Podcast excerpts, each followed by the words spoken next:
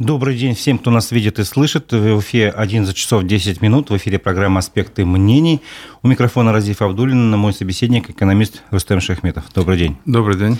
Напомню, что программа, трансляция программы идет в Одноклассниках, ВКонтакте и в Ютубе.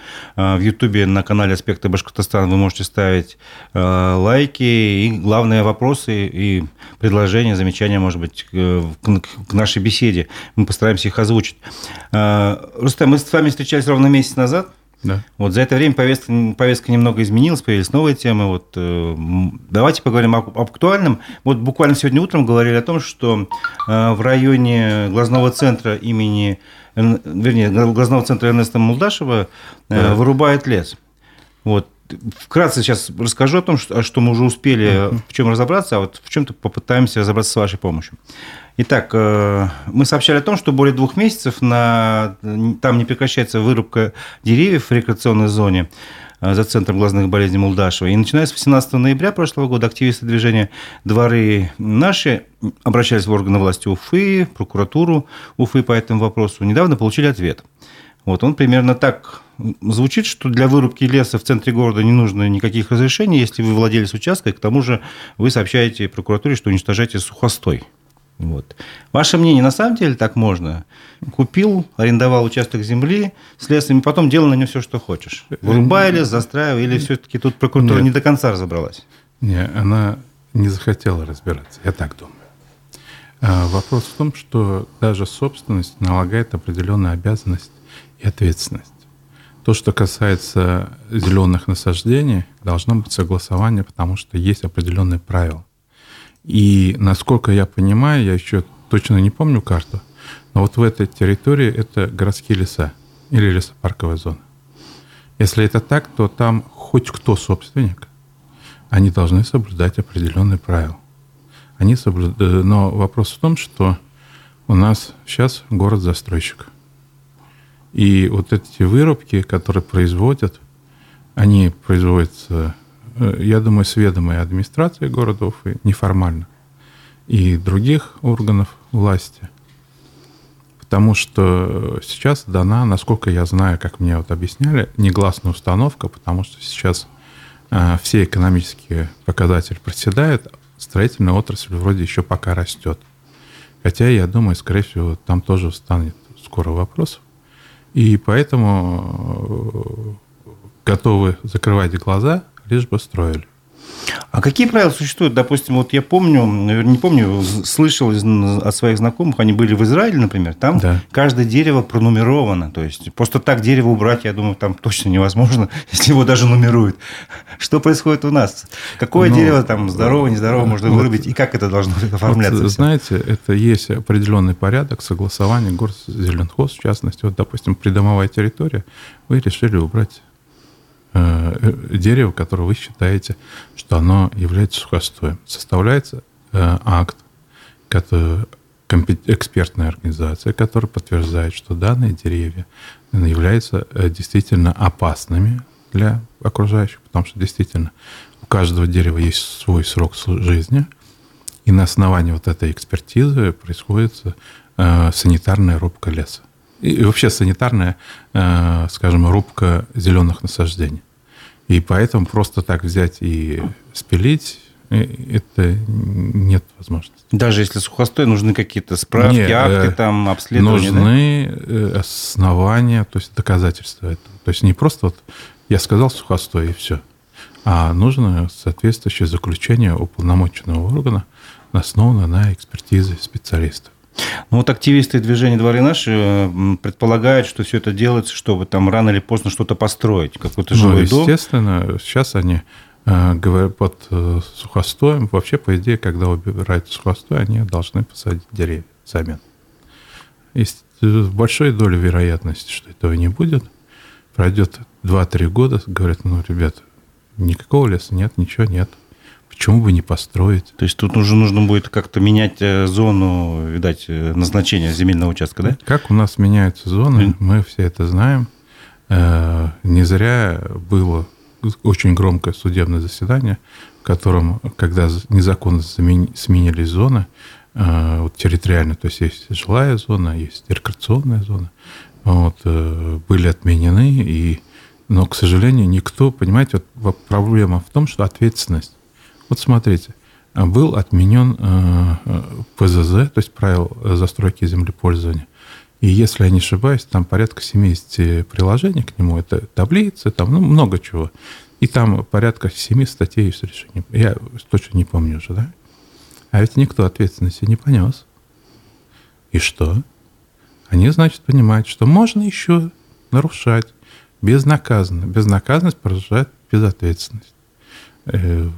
Бизнес э, работает там, где есть высокая доля прибавочной стоимости. Сейчас строительство жилое, оно очень выгодно, тем более оно стро... э, те обязательные нормы, которые должны быть, они очень часто не исполняются. Вот был круглый стол в декабре, и об этом э, достаточно много говорили. И второе, очень большая проблема, сейчас ведь Госкомжилстройнадзору запрещено проверять. Вот просто. Это связано с, с пандемией или с тем уже с какими-то э, новыми ну, обстоятельствами? Да, с новыми обстоятельствами. Э, прокуратура разрешения не дает.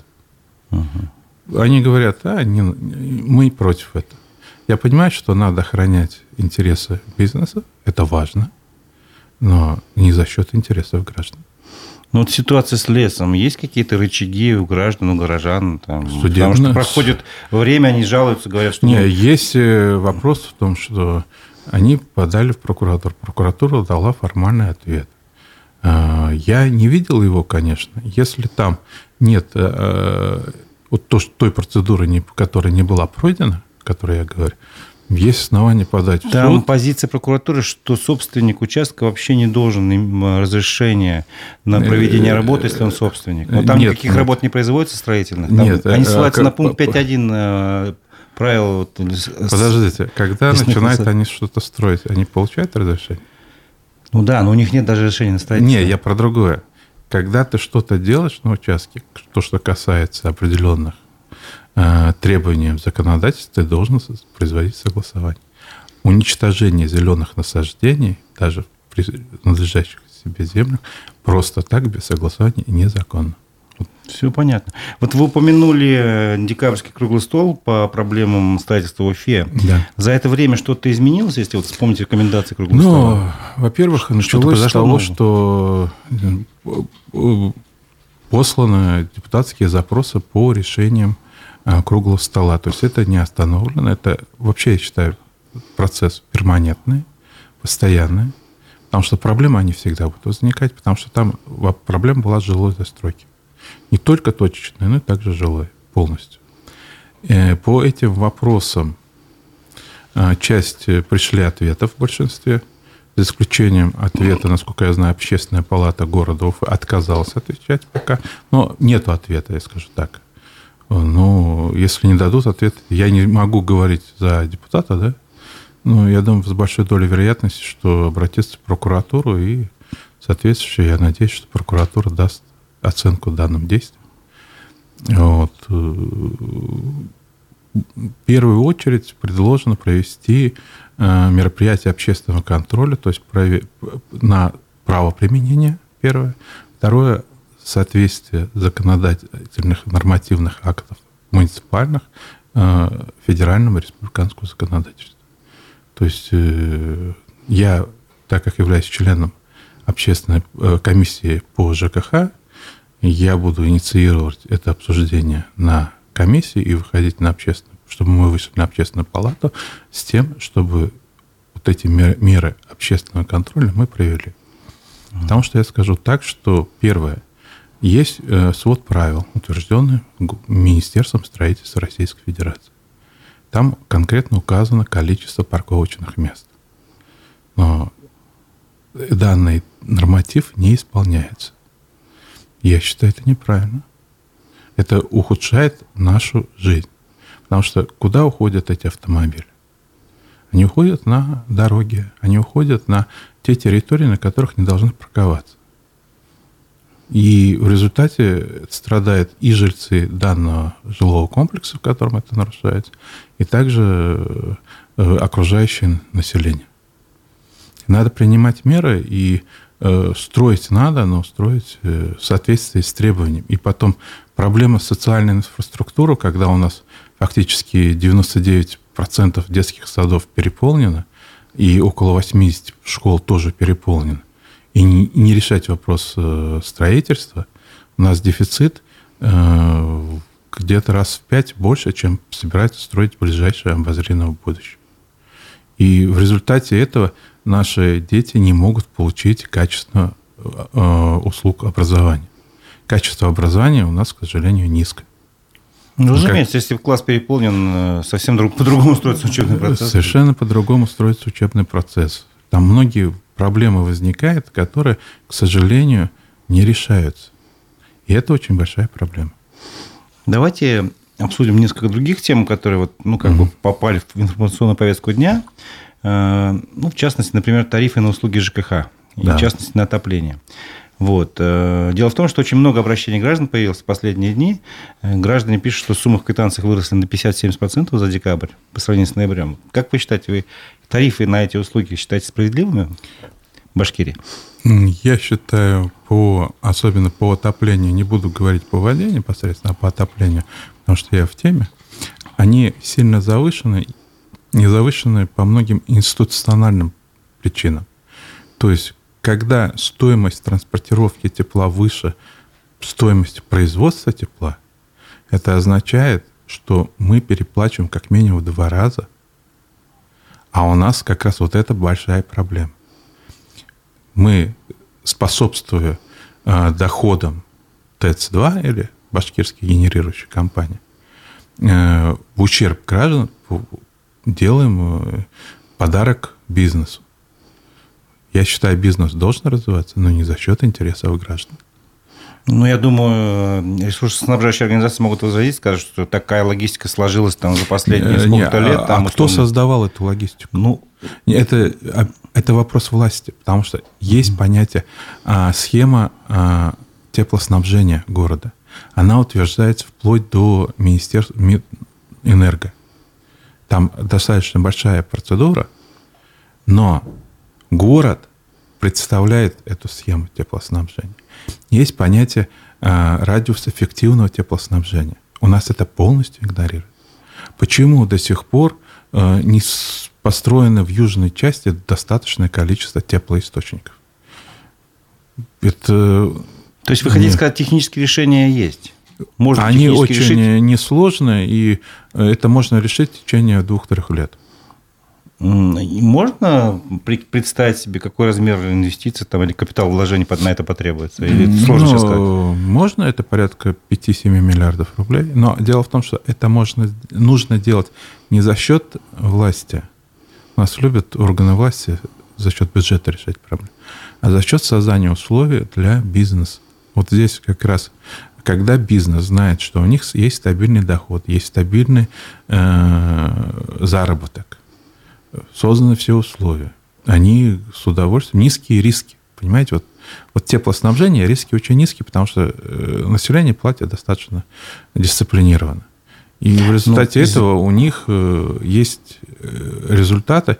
И второе, вот знаете, вот как интересно у нас получается, у нас есть инвестиционная составляющая. Да. То есть с нас, со всех собирают эти деньги. А собственник, получается, частная структура этого имущества. А почему? Этот вопрос... Э, потом на это имущество они начисляют амортизацию. И увеличивается стоимость, себестоимость, скажем так, э, поставляемая наш, нам тепла. То есть здесь надо исходить из того, что э, мы хотим получить. Дешевое теплоснабжение, качество. Давайте об этом разговаривать и делать. Или обеспечивать доходы ресурсоснабжающей организации – это вторая тема. И в первую очередь это частных. Потому что МОП УИС уже на грани разорения. Ну, смотрите, вот все-таки, ну, классики там, те же, тот же Карл Марс говорил, что если прибыль есть, то бизнесмену не важно, каким способом она достигается, как, как можно создать условия для бизнеса, чтобы он был заинтересован в дешевом э, теплоресурсе. Вопрос в чем? Нужно Э, э, подготовить земельный участок, подготовить схему подключения. Это несложно, потому что у нас есть энергетика, то есть э, система теплоснабжения, трубы, они есть. Просто нужны врезки. Но для этого нужно к городу подготовить соответствующие земельные участки, тех условия а, и также другие составляющие для того, чтобы построить данные, данную котельную. И обязательство, что это тепло у них будут покупать. Потому что, ну, опять-таки, эти теплосети мы отдали частным структурам. В частности, Баш РТС в городе Уфе. Основном. Там есть еще УИС, но скоро... Вы предлагаете национализировать эту компанию? А зачем национализировать? Надо установить цены за то, что они вот э, транспортируют тепло. Надо... Кто-то должен за это платить. И э, нужно прекратить практику, чтобы бесплатно отдавалось имущество, которое создано не этой компанией. Допустим, застройщик, когда делает э, подключение, вот эти все теплосети, электросети, газовые сети, они отдаются ресурсоснабжающей организации. А почему? Я считаю, надо отдавать муниципалитет, и муниципалитет э, на определенных условиях передает коммерческая организация. Это может быть концессия, это может быть э, ну, аренда, аренда, да. Вот. Э, может даже бесплатное пользование с обязательством поддержания определенного состояния этих детей. И все. Главное, чтобы это, вот понимаете, как а, данная э, частная структура, она сейчас хорошо живет, завтра обанкротится. И что с этим будет имущество? Кто-то выкупит и начнет использовать свое монопольное положение в данной сфере. Поэтому я считаю, что нужно совершенно изменить ситуацию. И потом у нас есть еще автономные котельные э, на домах, вот в новых, которые строят. Вот, э, там, Они а, используют газ, если не ошибаюсь, да? Да, газ. Газ, пожалуйста, э, без проблем обеспечивает. Платили бы деньги и... То есть, возможно, стимулировать застройщиков, чтобы они именно такие э, да. автономные устраивали системы. Но у нас обратная ситуация. Вот в биосфере там фактически заставили застройщика отказаться от автономной котельной, когда у них фактически были договоренности с «Газпромом», со всеми структурами. Но им сказали, вы будете работать через ваш РТС. Вот то есть э, фактически... Э, На лицо какое-то лоббирование интересов. Как лоббирование как минимум. частной структуры, понимаете? Вот проблема не в том, что это лоббирование интересов. А частная структура и за счет ущемления э, интересов граждан, потому что те, которые автономные котельные работают, у них стоимость гигакалории где-то на уровне 900 рублей. Может быть, сейчас несколько повысится за счет стоимости газа, но, если не ошибаюсь, 2500 – это сейчас стоимость гигакалории ваш РТС. Угу. Есть же разница? Еще один э, заголовок недавно прочитал. В Свердловской области с 1 февраля установили, установят новые тарифы на электричество. И суть заметки в чем? Что, к счастью, цены будут ниже. Теперь дневной тариф там 5 рублей 44 рубля за киловатт-час, а ночной тариф 2,59. Тут два, как минимум, вопроса возникает. У нас тарифы на электричество ниже там 3.05 и 2.25 днем и ночью, соответственно. Да. Первый вопрос, почему такая разница? Нет ли тут проблемы в том, что у нас э, тарифы занижены на электричество? Я не думаю, что они занижены. Башкирская генерирующая компания получает прибыль. У нас, скажем так, последний год даже энергодефицит, не дефицитный Профицит, баланс. да профицит энергии. Обычно мы всегда закупали, особенно... Но и сейчас закупаем. В одном закупаем. Вот, допустим, за Урале у нас снабжают из Челябинской области в основном. Вот. Э, другие районы тоже там есть. Вот. Но моя точка зрения, что надо смотреть. У нас э, вот комитет по тарифам, который регулирует цены, он как бы обслуживает интересы бизнеса, но не смотрит э, проблемы граждан. Как только сказали, повысим а, коммунальные услуги на 9%, они сразу повысились. Почему у нас высокие тарифы стали? Помимо всего прочего, надо сразу на 9% увеличивать стоимость всех коммунальных услуг. Ну, там чуть меньше, потому что там где-то 8,8, по-моему, сказали, там где-то еще. Но суть-то в чем? Э, это обязательные расходы для граждан, потому что без этого гражданин не может жить. И есть такое понятие которые э, резко сужают возможности уже других расходов, которые не, обязательно, не являются обязательными, но которые формируют э, развитие экономики нашей республики, потому что основное это внутренний спрос. Угу. Чем ниже доходы, чем ниже, тем ниже внутренний спрос, и поэтому у нас вот такая проблема. Второй вопрос в связи с этой ситуацией. Там в Свердловской области э, тарифы подняли сразу на 35%, и это вызвало недовольство граждан. И тут включилась... 35%? Да. И тут включилась антимонопольная служба, как бы она признала повышение необоснованным, заставила а. комиссию назначить новые тарифы. У нас нечто подобное возможно в применении к тем же тарифам на отопление, например? То есть, может как-то антимонопольная служба повлиять? При желании это все возможно, но этого желания нет. Ну, то есть невозможно пока. Не, это законодательно возможно, потому что я считаю, что те э, моменты, которые там указаны... Ну, у нас просто они не сильно... подняли тарифы на 35%, понятно, у нас я, на, вот в, он, рамках того, что было э, заложено. Так как у меня нет цифр 2022 года, по 2021 году э, рентабельность теплоснабжения была в два раза выше, чем электроснабжение э, для башкирских генерирующих компаний. То есть mm. это говорит о том, что основной товар у них электричество. А это как бы, ну, вторсырье. Но на самом деле, получается, прибыльнее, Оно да? прибыльнее, и там прибыль э, там была сопоставима с прибылью от э, продажи электроэнергии. Вот. Поговорим об уровне жизни. А, буквально тоже на днях а, Башкортостан-Стат рассчитал стоимость фиксированного набора потребительских товаров и услуг в декабре прошлого года. А, то есть столько денег, сколько нужно жителю Башкирии, чтобы да, выжить. Да. 18 400 рублей. Вот.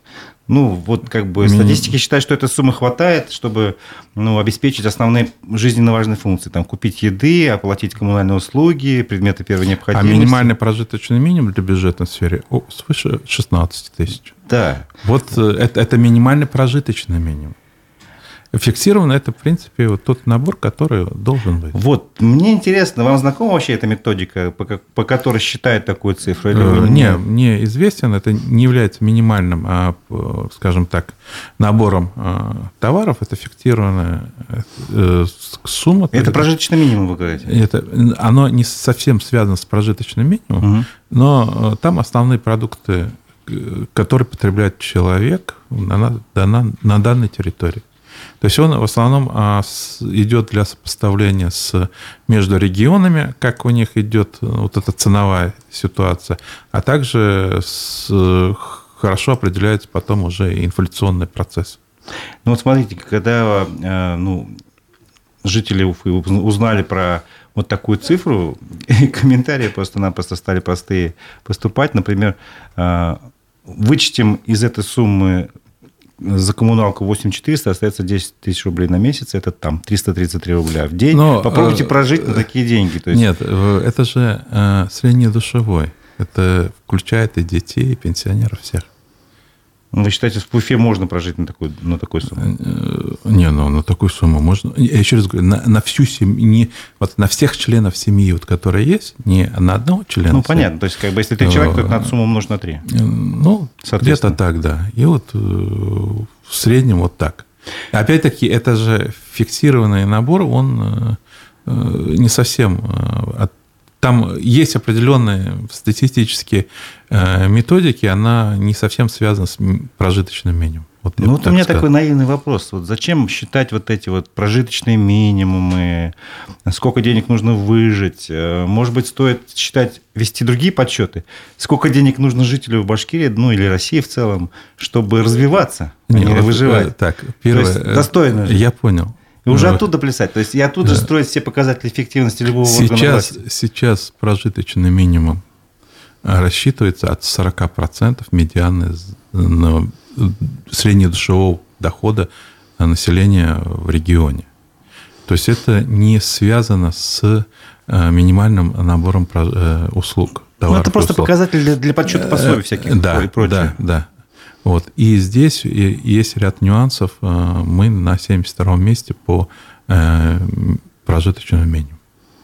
А в Калуге, в, в, в Калуге выше, чем у нас. Uh-huh. Ну, в Калуге они и доходы там в среднем медианы, медианные доходы выше, чем у нас были. Вот там идет э, вот как бы не сразу, а когда вот идет сильная инфляция, вот этот медианный зарплата, она же рассчитывается на предшествующие периоды, и поэтому она, э, инфляция выскочила, а она это не учитывает. А почему в Калуге, скажем, лучше живут, ну, судя по этим показателям, чем в Башкирии? Вроде у нас э, лучше и ресурсы, государствен... и нефть, лучше и государственное управление. Там больше совместных предприятий создали в свое время? Или нет? Не, не только. Там просто э, губернатор и его команда создали лучшие условия для развития экономики.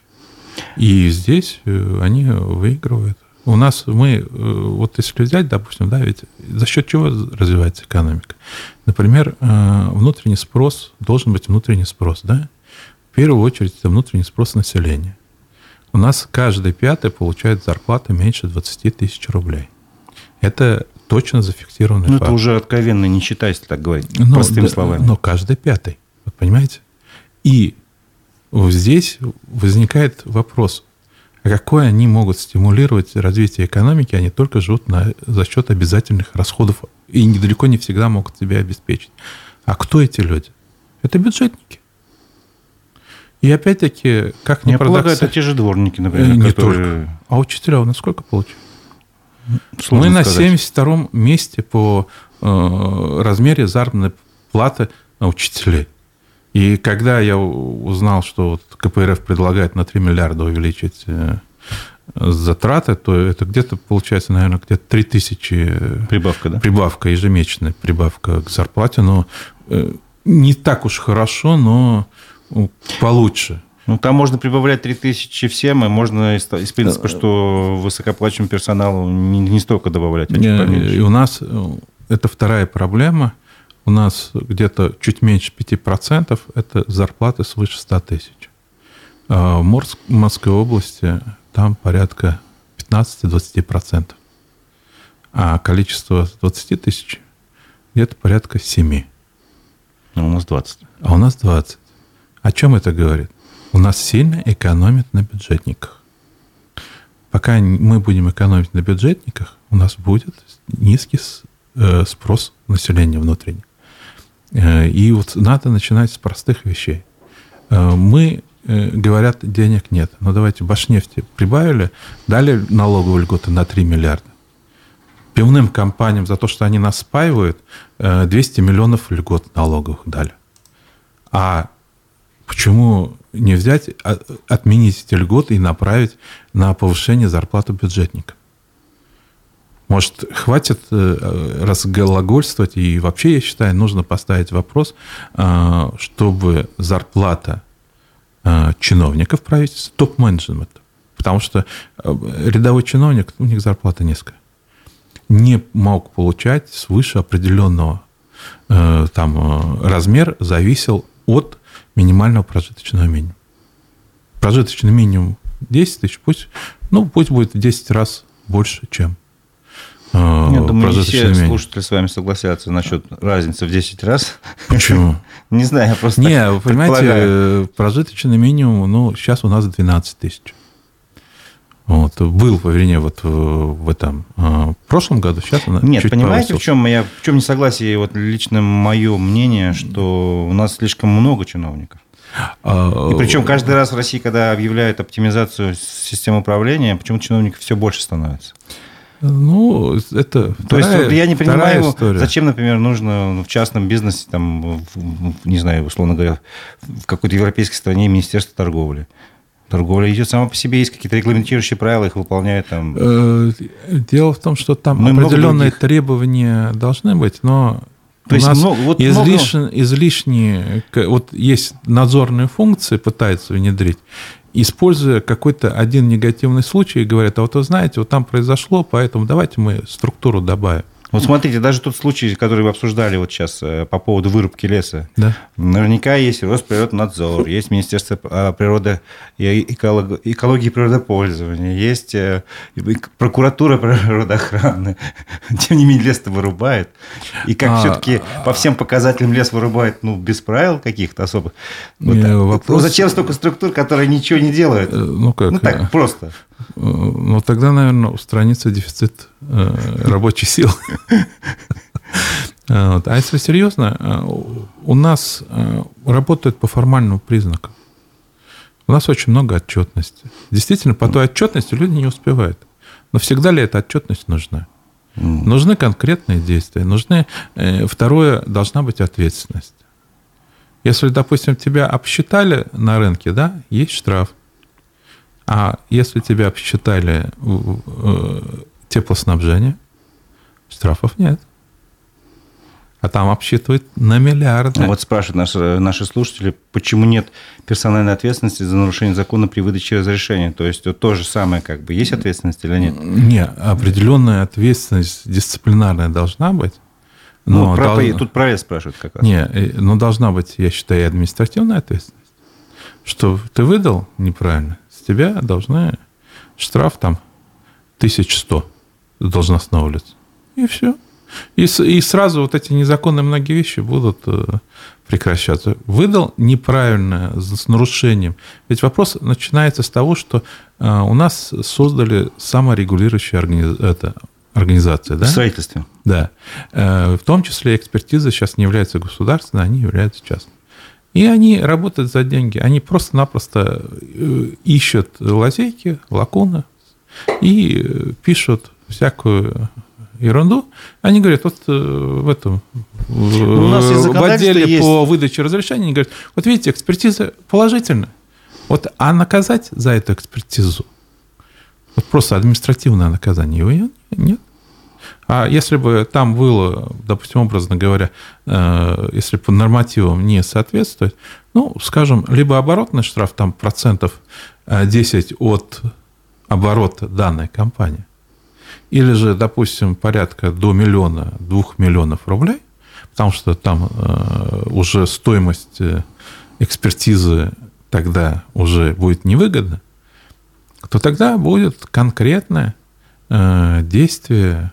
И, а у нас все передали на СРО. А СРО, они э, кого защищают? Тех, кто является его членами. А членами являются эти самые организации, которые нарушают. Ну, вот тут э, наш слушатель пишет, э, предлагаю поднять тему отмены моратория на проверки, который в 2023 году продлен. Надо обязать прокуратуру согласовывать проверки, если есть массовые обращения, нарушения они, не устранены. Э, они согласовываются, нет, должны, они пытаются согласовать, прокуратура не дает согласия. Это очень часто бывает. Э, я сталкивался с таким... А кто моментом. может обязать прокуратуру? Только исполнительная власть? Не, можно через суд. Либо законодательно? А, э, не, законодательно это тоже можно, что, ну, я считаю, вот у нас очень часто э, государственное собрание, Курултай, выходит с различными инициативами. Я считаю, то же самое должен выйти с инициативой там, где касается интересов граждан, прежде всего нарушения его, их прав, то э, должны применяться стандартные системы проверок. Я, вот, честно говоря, не понимаю, почему вот этим сейчас э, не занимается, потому что очень часто а, многие э, управляющие компании РЦО нарушают, потому что они знают, что за это наказания нет. Вот они обсчитали, да, их сказали, верните деньги. Но они вернут. Но полгода-то они, а то иной раз, когда с судами, и год они крутят. Причем возвращают же не сразу деньги деньгами, а уменьшают они, э, оплату там, за обслуживание верно. дома, еще что-то. Совершенно верно. То есть они не из, из оборота э, не, не изымают. изымают. Вот если бы э, обнаружилось, что, образно говоря, ты крутил эти деньги. Смотрите, вот... И вот сейчас, кстати, есть инициатива КПРФ, да, фракция, которая предложила, что 50% при обнаружении надзорной организации органом, вернее, не организации, органом, переплаты, то они должны 50% отдать жителям. И, в принципе, я считаю, в этом есть логика. Смотрите, вот я просто хотел сказать, а если бы ввести такой же порядок, что, который действует в отношении взяток, когда должностное лицо получает взятку условно там на миллион, а его обязывают вернуть сумму кратную, там, там я не помню, 5 или 10 ну миллионов, ну, да. или 20 миллионов он должен вернуть.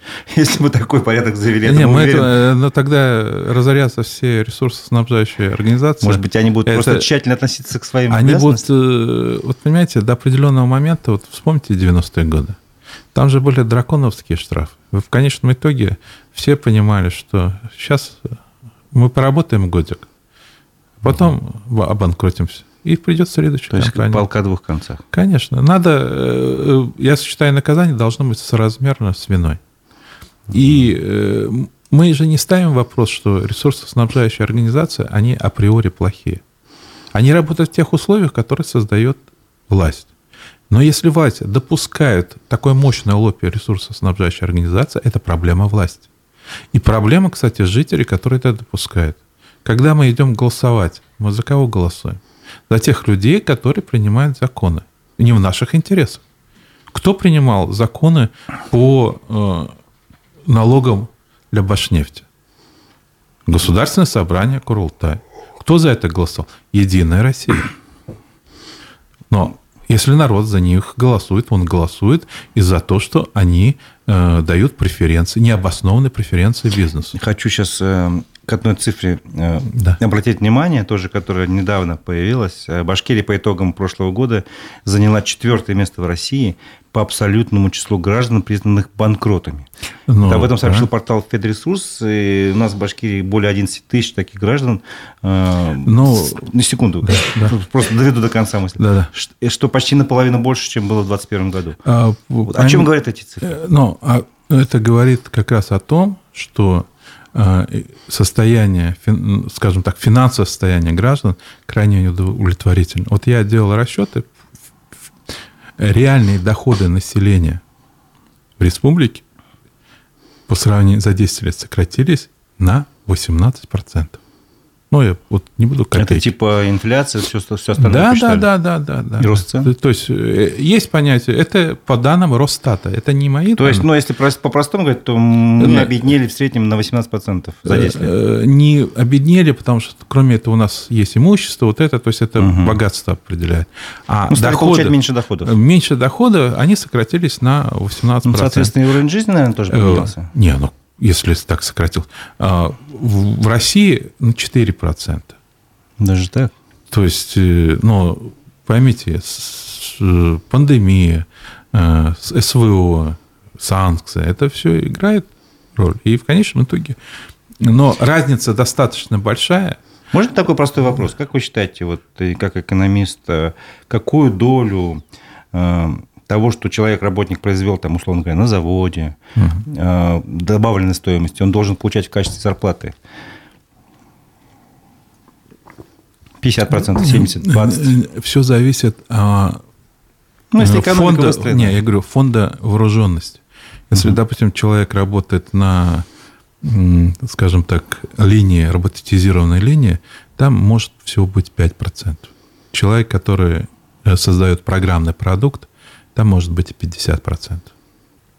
То есть все зависит э, от э, вида деятельности и фонда вооруженности. А почему тогда говорят, что на Западе доля а, оплаты труда вот в этом в произведенном продукте 70% достигается не, и пон... больше. Не, понимаете, это То есть понятие... Мне кажется, что вот это как бы показатель того, э, насколько государство относится к людям. Э, я скажу, но там не 70% меньше. Еще ну, больше половины. Э, дело в том, что произведенный продукт, угу. это, туда не входят материальные затраты. Это ну, вновь созданная собственность. Ну, я про, я про это, это имущество, то есть, да? да? И вот в этом доля, ну, там не 70% ниже, ну, вот. давайте простой пример, простой. Вот там, очень, там очень большой процент перераспределения, там очень большие социальные э, выплаты, э, которые, если тут надо смотреть, какая методика, потому что у нас э, эти выплаты, как правило, вне сферы, то есть контроля, а там это входит. То есть они вот потом платят налоги, страховку, вот из этих сумм. Угу. А у нас уже это они не... получили подоходный налог, оплатили, а остальное платит работодатель. То есть вот это надо смотреть, э, какая структура. Потому что если поднимать уровень доходов населения, надо поднимать зарплату. Часто говорят, что надо для этого поднять производительность труда соответствующим образом. Ну, То есть сейчас поднимать. условия не позволяют, и поэтому как понять, пока... А кто не позволяет поднимать производительность труда? Я не понимаю. Это качество менеджмента.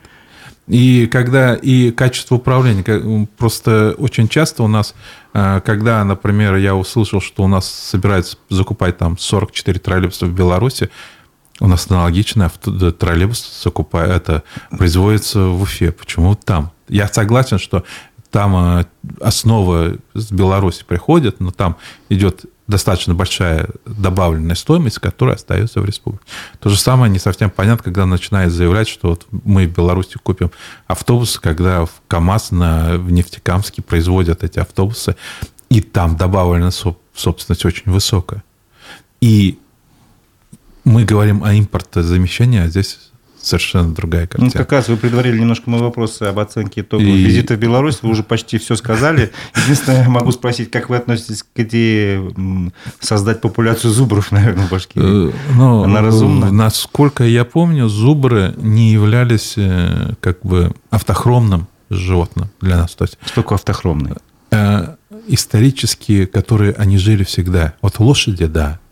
Там есть э, медведи, там. То есть они вот... А зубры это популяция, где... Это популяция, это лес полос, это степная зона в основном. И насколько я вот помню историю, там лес, но это был на западе. То есть я, по крайней мере, я скажу так, э, с 16-18 века о зубрах на территории Башкирии никто не разговаривал. То есть это... Какая-то экзотика просто будет. Ну, экзотика, может быть, где-то как туробъект, как у нас страусы уже производят. Угу. Если будет на коммерческой основе, ну, почему бы нет? Если это опять за счет бюджетов и за счет пенсионеров и школьников, то я против. То есть надо смотреть, как это будет осуществляться. Еще одна тема, которая у нас в прошлой неделе обсуждалась активно, это э, школы могут вернуть трудовое воспитание. И вы участвовали в этой дискуссии, об этом писали да. многие СМИ. Вот. Мне немножко не совсем понятно. Предлагается в законе прописать, что детский труд разрешается, но при этом оставить те же самые правила, что сейчас. Только согласие родителей или иных представителей детей. Э, Зачем тогда менять шил на мыло, не понимаю. То есть от того, что но... в законе вместо детский труд запрещается, за исключением случая согласия родителей, написать детский труд разрешается согласие родителей, ничего же не поменяется. Э, я э, считаю, что это как бы некая подготовка, вброс информации и смотреть, какая будет реакция. Ну, во-первых, я считаю, что я против э, насильственного общественно полезного труда. Когда говорят, что согласие несовершеннолетнего, ну, представьте, вот приходит классный руководитель и говорит ученику, иди там, сделай тот, что 80%, даже 95% школьников пойдут и делают. Ну да, просто Они, авторитет учителя как бы. Вопрос не в авторитет учителя, а вопрос э, дисциплины и проблема потом, чтобы его там это чтобы да. не было проблем у ребенка. Да, не, ребенок же, он взрослый, там ему указывает, э, тем более не просто взрослый, правильно? Вот, создавать лишний конфликт, особенно до 12 лет, э, как правило, не будут. Второе, ну, смысл в этом, вот понимаете, что, что вот есть волонтерские движения, да, и когда дети в этом принимают участие, я поддерживаю, если они сами допустим, очень часто поддерживают там инвалидов, там, да, я знаю, вот, допустим... Ну, может, в... экологическое какое-то движение. Экологическое движение. Я просто знаю, вот я просто вот э, дочка, да, там есть там как не прикрепленная, а вот есть там э, вот до 9 класса, по крайней мере, было, э, она сейчас в 10 перешла, то, что там была девочка-инвалид, примерно этого же возраста, они приходили ее поздравлять, там еще что-то, ну, что-то помогать.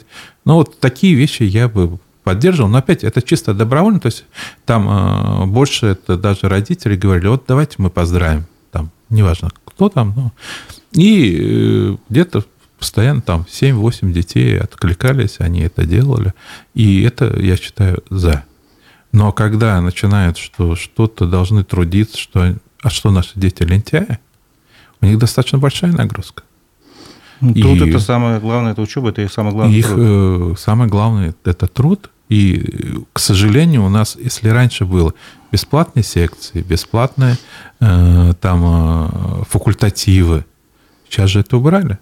И дети вынуждены не в школе проходить это все, а у репетиторов. А до репетитора надо доехать. То есть это тоже у них ограничивается это время. Ну, не забывайте, а... что каждый родитель, ну, большинство, по крайней мере, хотят, чтобы ребенок развивался, и тоже, чтобы занимался в тех же секциях и прочее. Э, тем более есть уроки, сейчас технология называется, там определенные навыки дают, но опять большинство навыков, они не нужны. Допустим, раньше штопали носки, да? Сейчас я не знаю много народа, которые их штопают. Ну, просто мир поменялся. Я, я образно сказал. Многие вещи, которые делали, сейчас делают в ателье и как-то справляется. И э, вопрос же важно в том, что если есть потребность, человек научится. Угу. Вот, надо, э, вот труд, он должен быть, и, допустим, у нас дома там дети, у детей есть обязанности, которые они, вот у меня, у нас сейчас вот учатся двое детей, вот, которые они выполняют. Вот, иногда не совсем с большой охотой, но это уже другая история. А создавать вот это все заново, ну, давайте посмотрим. Вот в гитлерской Германии была система общественно полезного труда, там была специальная организация, там специально заставляли всех э, молодых людей, мужчин, э, проходить там 6 месяцев это. Насколько это было необходимо? То есть вы предполагаете, что возможно такая тенденция? Как я бы, не знаю. Как бы не знаю. Ну, то есть я, я просто, хотите это исключить, как минимум? Я не исключаю, просто... Нет, имеется в виду, хотите исключить такую ситуацию, чтобы э, такое стало возможно? Да, я не хочу, чтобы это было возможно, потому что у нас э, все-таки мы живем в определенном мире, мир сильно изменился. Проблем э, приучения к труду у нас нет. Тем более, когда у нас говорят, что у нас не хватает там станочников, рабочих. А сколько сейчас рабочих потребностей? И которая была потребность лет 40 назад. Значительно в разы меньше. Да вообще рынок труда сильно изменился. И рынок труда изменился. Вопрос от нашего слушателя. Не знаю, сможете ответить или нет, не совсем его понимаю. В ноябре прошлого года приняли изменения в налоговый кодекс и до 2030 года продлили долю налога на прибыль в федеральный бюджет в размере 3%. Спрашивали ли об этом Курултай? Наверное, вы не спрашивали? Не, но я не могу спрашивать. Это Не, дело в том, что когда э, федеральное законодательство принимается, есть определенные процедуры, но, понимаете, у нас э, такие региональные законодательные собрания, что они сразу одобряем, осуждаем без сопротивления. Вот посмотрите общественно полезный труд. Только кто-то высказался. И тут же побежали э, одобрямс. И когда я, допустим, вся Уфа мы это обсуждали, э, там вроде общественница она совершенно говорила о таких непонятных вещах, что чуть ли она за счет э, оплаты это всю Россию объездила. я сомневаюсь, что такие зарплаты при общественно полезном труде кому-то платят. Ну, Тем да. более детский труд. Детский труд, да. Там он и не квалифицированный. Угу. Я считаю несколько другой, что да, нужно облегчить э, детям вот во время сезонных э, вещей, вот летом, да, что они хотят подрабатывать. С какого это... возраста, вы считаете, можно привлекать детей вот именно к такой работе? Ну, в зависимости сезон? от... Не привлекать, а разрешать, вернее. Э, в зависимости от характера труда, ну, с 14, я считаю, разумно. Ну, то, то есть, условно, в парке не хватает там уборщиков, листьев да, упавших. Да, там. да, да, да. Но э, нагрузка должна быть соразмерна с физическими возможностями ребенка. Потому что, ну, согласитесь, в 14 лет ребенок... Физически... Ну, за станок на завод ставить нельзя. Э, смотря какой станок. Есть, ну, токарный. Ну, токарный нет, я против. Потому что есть, э, там опасно, есть э, определенные вещи. То есть, я считаю, надо помогать, учить, но работать уже вот там, ну, поймите, вот токарный станок – это достаточно опасное производство. Хорошо, у нас остается мало времени, mm-hmm. но я хочу задать этот вопрос, он, я думаю, интересует и нашу аудиторию. Mm-hmm. Вы, как экономист, какой даете прогноз на этот год? То это может касаться там роста или падения регионального продукта, уровня жизни, демографии. Вот в чем вы компетентны? Ну, что вы можете хорошо. сказать? Первое. Я понимаю, вы не Ванга, но тем не менее у вас Я есть не Ванга. Да. Очень много факторов, влияющих на экономику. Тем более сейчас очень нестабильное время. Э, даже те, которые санкции придумывают, они не знают, как откликнуться. Потому что в первые полугодия они откликнулись положительным образом, и бюджет э, России... И Только выиграл. Выиграл, да. Вот. И здесь э, сложно сказать, но первое, что инфляция, она будет продолжаться. Это уже понятно. Э, при благоприятном стечении обстоятельств 4-5, при перманентной, скажем, ситуации, то это до 12-15% это может быть. Угу. Все зависит от того, как будут складываться как цены на наши экспортные товары э, и как их, скажем так, э, будут блокировать успешно. Вот. И также зависеть будет, как будет развиваться внутренний спрос. Если э, государство примет определенные меры по стимулированию внутреннего спроса, то инфляция, то есть будет экономика расти, и инфляция будет э, в разумных пределах. Вот. Демография? Демография, к сожалению, у нас большой провал демографии. Сейчас у нас рождаемость ниже, чем в Европе. У нас все хвалились, да? Она падает уже 8 лет подряд. Кстати, в Европе, за исключением пандемии, потому что там э, ну, свои проблемы, она упала везде, э, в Европе рождаемость росла. И поэтому они еще восполняют за счет э, мигрантов. У нас такого ресурса сейчас все меньше и меньше, потому что наши зарплаты менее привлекательны, чем в Европе. А в Европе лучше примут казаха, чем ну, гражданина Казахстана, чем, допустим, гражданина э, там африканской страны какой-то.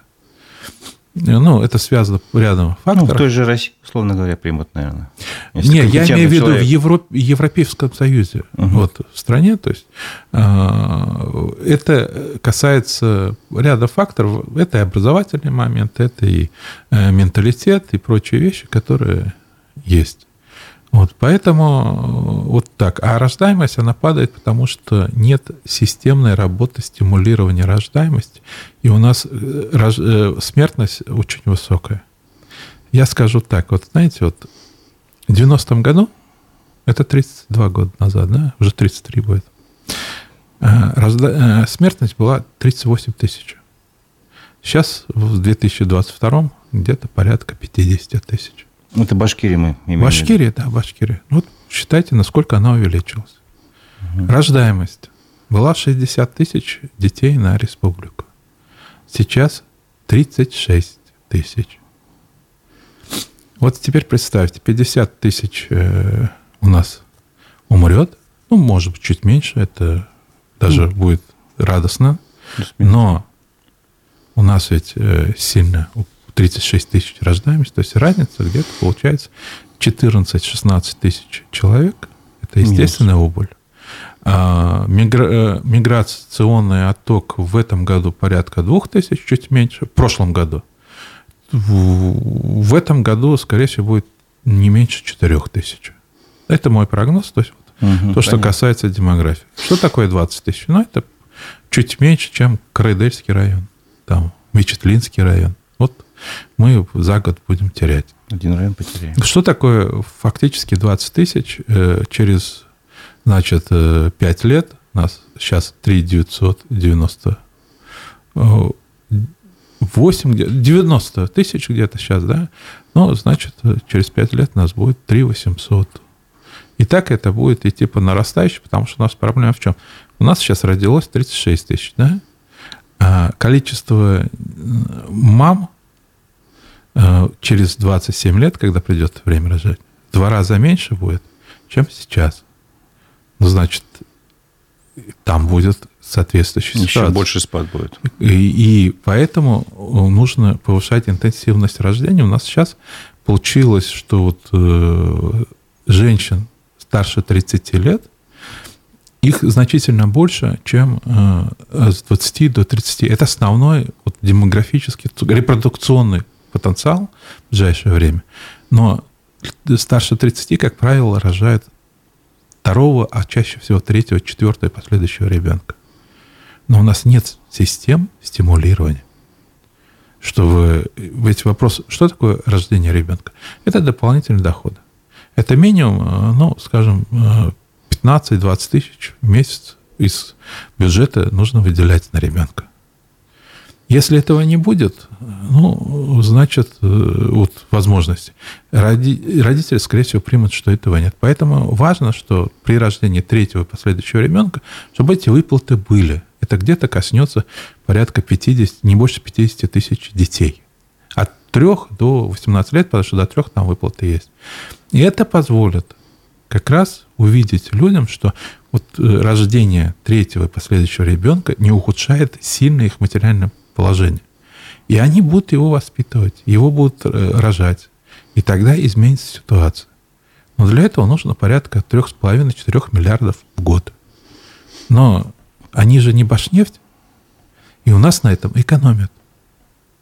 Не на том, получается, экономят. Ну и вопрос про уровень жизни. Вы говорили, что за 5 лет, если я не ошибаюсь, 10 лет. за 10 лет на 18% упали Да, доходы. Да, да, реальные доходы. Эта тенденция продолжится в этом году? Да, это продолжится. Я думаю, где-то на полтора-два процента реальные доходы будут сокращены. Ясно. Ну что ж, спасибо большое. Всех тем мы сейчас не сможем охватить, Да. потому что уже время закончено. Я напомню, что э, это программа «Аспекты мнений». У микрофона был Разиф Абдулин, а мой собеседник Рустем Шахметов. Большое вам спасибо. Спасибо, до свидания. Всего доброго.